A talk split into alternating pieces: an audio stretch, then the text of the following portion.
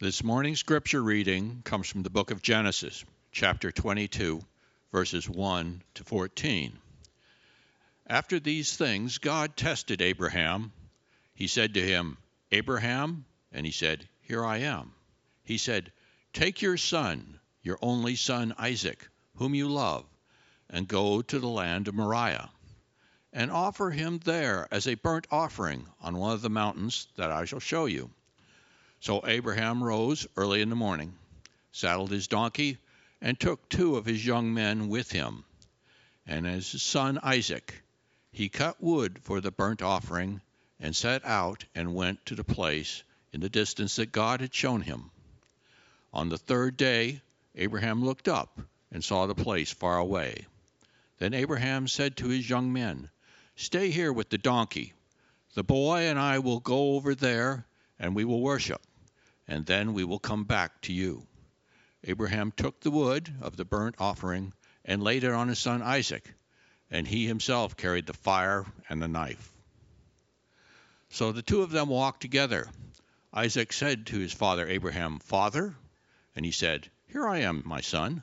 He said, The fire and the wood are here, but where is the lamb for the burnt offering? Abraham said, God will provide the lamb for a burnt offering, my son. So the two of them walked on together. When they came to the place that God had shown him, Abraham built an altar there and laid the wood in order. He bound his son Isaac and laid him on the altar on top of the wood. Then Abraham reached out his hand and took the knife to kill his son. But the angel of the Lord came to him from heaven and said, Abraham, Abraham. And he said, Here I am. He said, do not lay your hand on the boy or do anything to him.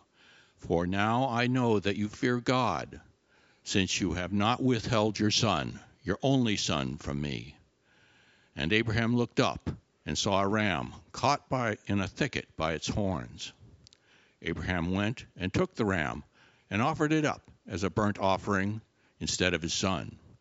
So Abraham called that place, The Lord will provide, as it is said to this day, on the mount of the Lord it shall be provided. This is the word of God for the people of God. Thanks be to God.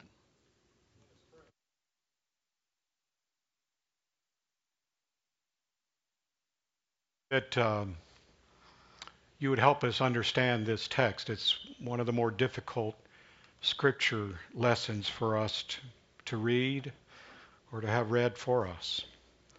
Hard words to hear, not something we want to hear. So, Lord, we pray that in these few moments together, you might speak to us in only the way that you can. Don't let the preacher's words get in the way, but speak to us in such a way that we know what you're saying to us as individuals and as a congregation. So speak to us, Lord. Your servants are listening. Amen. Well, this walk of Abraham to that, that mountaintop in Moriah uh, must have been the longest walk of his life. Now, he had taken journeys before. In fact, when he first encountered God, he was called to leave his kindred behind and and go to a land that God would show him. And, and that may have been a thousand miles uh, of journeying for him. But this one, this one was still long. It was three days uh, journey, uh, but it was long for a lot of reasons, not just uh, in distance. As I said, it was a three-day journey. That's what the scriptures tell us, and and because of that, uh, they had to take provisions. It would, you know, take them a while to get there and then to come back. And so, not only did he take his son with him, Isaac, but also two servants to help carry the provisions. They also um, carried wood for the sacrifice and fire. Maybe it was in a little pouch of some kind. Uh, kept the fire burning so they wouldn't have to rub sticks together up on the mountaintop, and, and a knife for the sacrifice. But there was one glaring omission from the provisions that they took. They did not take the lamb for the sacrifice. At least that's what Isaac saw. he did not know of the conversation that had occurred between Abraham and God. He didn't know that he was to be the sacrifice that day. So he kept looking around. Where's, where's the lamb for the burnt offering? He asked his father over and over again. Wanted to know, where's the lamb? How are we going to do a sacrifice without a, without a lamb? That is, I think, what made the, the journey so long for Abraham. Because th- those words, that question of his son, must have just stabbed him in the heart every time it was asked. Because he knew what was being asked of him. He was being asked not only to, to take the life of his son, but his only son. And not only that, that was really, that son was to be the fulfillment, the beginning of the fulfillment of God's promise to him. In the very beginning, God said, if you'll follow, eh, if you'll go where I tell you to go, I'll give you offspring that will number like the stars in heaven. And he was an old man then, so he's only that much older now. How was he going to have offspring that would number like the stars in heaven if he, if he takes the life of his only son? And that's what he was being called upon to do, and so he was struggling with that. He kept telling his son, The Lord will provide the lamb. But you know, of course, we know the rest of the story, and so we know where that lamb came from. But when he spoke those words, he Abraham didn't know that. And so when he said, The Lord will provide the lamb, I think he was looking into the eyes of his son and he was thinking, That's the lamb. The Lord will provide. And it probably was hard for him to say those very words. Well, as I said, we know the rest of the story, and the Lord did provide the lamb just in the nick of time, just as he was raising a knife to take the life of his son. That's when God stopped him and showed him the lamb that was caught in the thicket. Now, many scholars believe that this story was recorded and, and repeated over and over again throughout the oral tradition as, as a way to kind of lay for rest once and for all the, notion that child sacrifice was okay, that it was, the story was told so that people would hear that God didn't need that and it was to end that whole controversy, if you will. Uh, it's still hard to read, isn't it? Maybe that maybe that's what the purpose was, but it's still hard to read. And in fact, I don't know if you noticed when I was telling the story to the children, I, I can't I can't tell them that Abraham was taking their his son up to kill him. I couldn't do that. So I kind of dance around that. I, I remember years ago I I was in a children's sermon. I was doing the same thing. That was back in the early days of my ministry, and uh, I grew up, as many of you probably did, with the King James version of the Bible, and the word that's often used for lamb is kid. And so I said, and there was a kid in the thicket that was provided by God to be sacrificed. So that didn't help me. You know, here I avoided Isaac, but had another. I had a kid that was sacrificed. That you know that didn't it was only after it got out of my mouth I realized what I had said, and all the kids had their all the kids had their wide eyes looking at me. Um, so anyway, may, maybe this story is a maybe that's its purpose, perhaps. But maybe there's another, perhaps greater purpose, and it's really about faith. It's about the faith of Abraham, who's willing to, to take a long journey and to do what God calls him to do. Now, remember when when Abraham started his journey, the lamb was already up there. Lamb was already on the mountaintop. And probably when he started climbing the hill, it was already caught in the thicket. So God's provision came first. But if Abraham had never picked up the sticks and the knife and the fire, if he had never taken that first step to go up that mountaintop, he never would have seen the Lamb. He never would have experienced the blessing that God had waiting for him. God will provide. But you see, we have to do our part. We have to take that first step toward receiving what God has provided. Now, we've all heard that story, haven't we, of the man that was on the roof? I, mean, it's it's not, I don't think it's a true story, but it's a story that we've often heard told over and over again. The man sta- sitting up on top of the roof of his house, and flood waters are surrounding the house. And he prays to God, come and save me. And, and so along comes a rowboat, and the people in the rowboat say, hey, come, come on, get in the rowboat. And the man on the house said, no, no, no, no, the Lord's going to save me.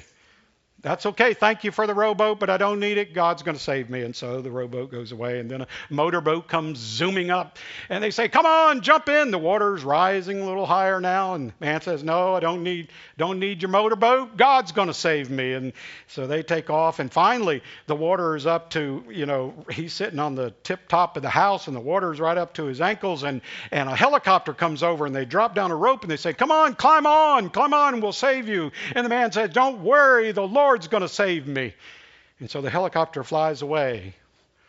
Well, the waters rise and the man drowns. And when he gets t- to uh, heaven, he asks God, Why, Why'd you let me drown? You, you were supposed to save me. And the Lord, of course, said, Well, I sent you a rowboat and I sent you a motorboat and I sent you a helicopter and you didn't do anything. So what did you expect? Well, that's the way it is for us a lot of times with blessings in life that God gives to us.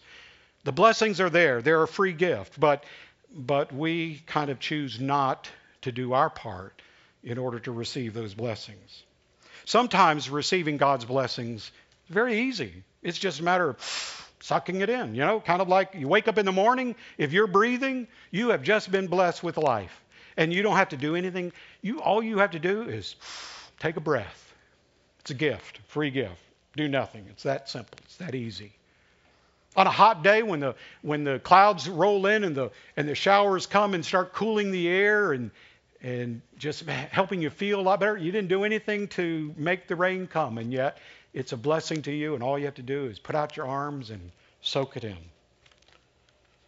When you're loved by a family member or a friend, if they're truly loving you, you don't have to do anything. All you have to do is accept it. It's that easy. That's, that's how a lot of blessings come to us. All we have to do is accept it. But sometimes, and many times, the blessings of God come to us in a way that it's really hard. Consider some of these examples in the Bible, for instance. The paralyzed man, remember he was by the pool and uh, he, he wanted to walk. Uh, but he had all these excuses why he couldn't be healed. He couldn't get to the pool that was to provide the healing water for him. He couldn't get there because every time he tried, he said, people would get in in front of him, and uh, and so he, he couldn't get to the pool. And what did Jesus do? Jesus healed him, but he said, "Hey, hey, you want to walk? Then you stand up, pick up your pallet, and walk. You've got to do something if you want these blessings. The blessings are there." I'll heal you. But you pick up the pallet, which he did, and he began to walk. He had to have a lot of faith to do that. If he had been by that pool all those many years, why would he think that he could stand and pick up his pallet? Yet that day he did. And remember the blind man, the man who was born blind. Never, never had seen anything. Jesus comes to him. He doesn't even know it's Jesus. He doesn't know who the man is that's talking to him. But Jesus says, if you want to see, well, do this. He, and Jesus took some clay from the ground and he spit into it, made it some mud, put it on the man's eyes, and he said, now I want you to go to that pool over there called Siloam. It means sent. I'm sending you to the pool called sent, and I want you to wash your eyes and your face. And then I want you to go show yourself to the priest. Let him know that, that you've You've been healed. Blind man could have just said, Yeah, right, right, and could have just sat right back down and continued his begging. But no, he went. But he had to do something, you see. It, it was in his going. It was in his going, is his being sent, that he really then was able to receive. And then there was the rich young ruler who wanted eternal life, came to Jesus, wanted to know what he had to do to inherit eternal life. And, and Jesus said, Well, it's simple. You know, you know the law, do that, and, and then go and sell your possessions and give to the poor. And then come follow me. That was, that was really hard. And the scriptures tell us that he went away sad because he had great possessions, possessions that had come to possess him. Sometimes it's hard, you see, to receive the blessings of God. When Nicodemus came in the middle of the night to Jesus, also wanting to know about this kingdom that, that Jesus had been speaking about so often, he came in the middle of the night because he didn't want his friends to see him. He was a, a scholar, he was a Pharisee, he knew the law. And Jesus said, well, you want, you want this kingdom? You want to be a part of that? Well, you're going to have to become like a child again. You're going to have to be born again. You're going to have to let go of all this control you have on your own life and on the lives of other people. When Peter, James, and John and the other fishermen were called, you know, they, they wanted the blessings of Jesus. But in order to receive those blessings, they had to let go of their boats and they had to drop their nets and they had to follow Jesus. Matthew had to leave his tax collecting table. All of these people, you see, had to experience this, this responsibility to do their part to receive the blessings that were there all along, that were always there. But, but sometimes we, we have to do something in order to receive it. Abraham, when he was first told by God to, that, that he would receive all these blessings, he had to choose whether he would stay at home or whether he would go where God was leading him. He had to leave behind his kinsfolk. He had to, he had to leave behind everything that was familiar to him. And he had to go out into the unknown. That's not easy. It's very hard. Sometimes, you see, in fact, a lot of times, it's hard to do our part so we can allow God to do God's part. Think about how often we shop for a church. Think about that we shop for the blessings that the church might provide to us. We go from one church to another and say, well, I'm looking for a good youth program or a good children's program or, or you know, an adequate preacher. I, you know, I, I, I want to go to a place that has the right kind of music. I, you know, we go asking, what does that church have to offer me? Do we ever ask, how can God best use me wherever I might go? What part does God want me to play in, in accepting and receiving what God has provided? What pallet do I pick up? What, what pool called sent am I called to go to? What does God want me to do? Where does God want me to go? What riches am I called upon to give up? You know, I hate the term membership. Phil and I have talked about this quite often, and and uh, you know, if it were up to me in the United Methodist Church, I would I would strip the word membership out of the discipline. I, I would take it out. Because whenever I hear the word member and membership, I think of privilege. I think you pay your dues and then you get all these privileges. You get discounts. You get to use a facility for less than people who aren't members. There, there are all kinds of privileges you get for you get to park in the parking lot. you know, membership, that's what it connotes to me. But I think to follow Christ is not about not about privilege, but it's about responsibility. It's about what God calls us to do with our lives. Our membership vows include a promise, a promise to uphold the ministries of our church through our prayers, our presence, our gifts, our service, and our witness. Not just one of those things, but five of those things. And, and it's probably a whole lot more than that. If we want to be honest, if we want to be true to Christ, it's about giving up our whole lives and constantly asking God, what do you want me to do? What do you want me to say? What do you want me, where do you want me to go?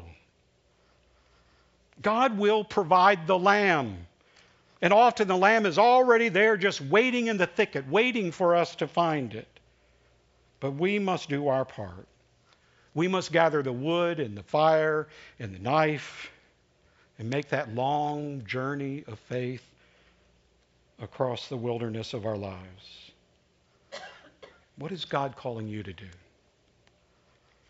You know, as we celebrate the birthday of our nation in a couple of days, you know, it's easy for us to get caught up in beach trips and picnics and fireworks. And sometimes we forget the people who, who paid significant prices in their lives so that we might have the benefits and the blessings of this nation. Well, think about what God has given to us. what, what kind of price God has made on our behalf to, so that we can experience the blessings of life itself. Someone else paid a price for us. I have a video I'd like us to see about how God provides the lamb. God has provided the lamb, but sometimes we are called upon to help carry his cross. Let us pray.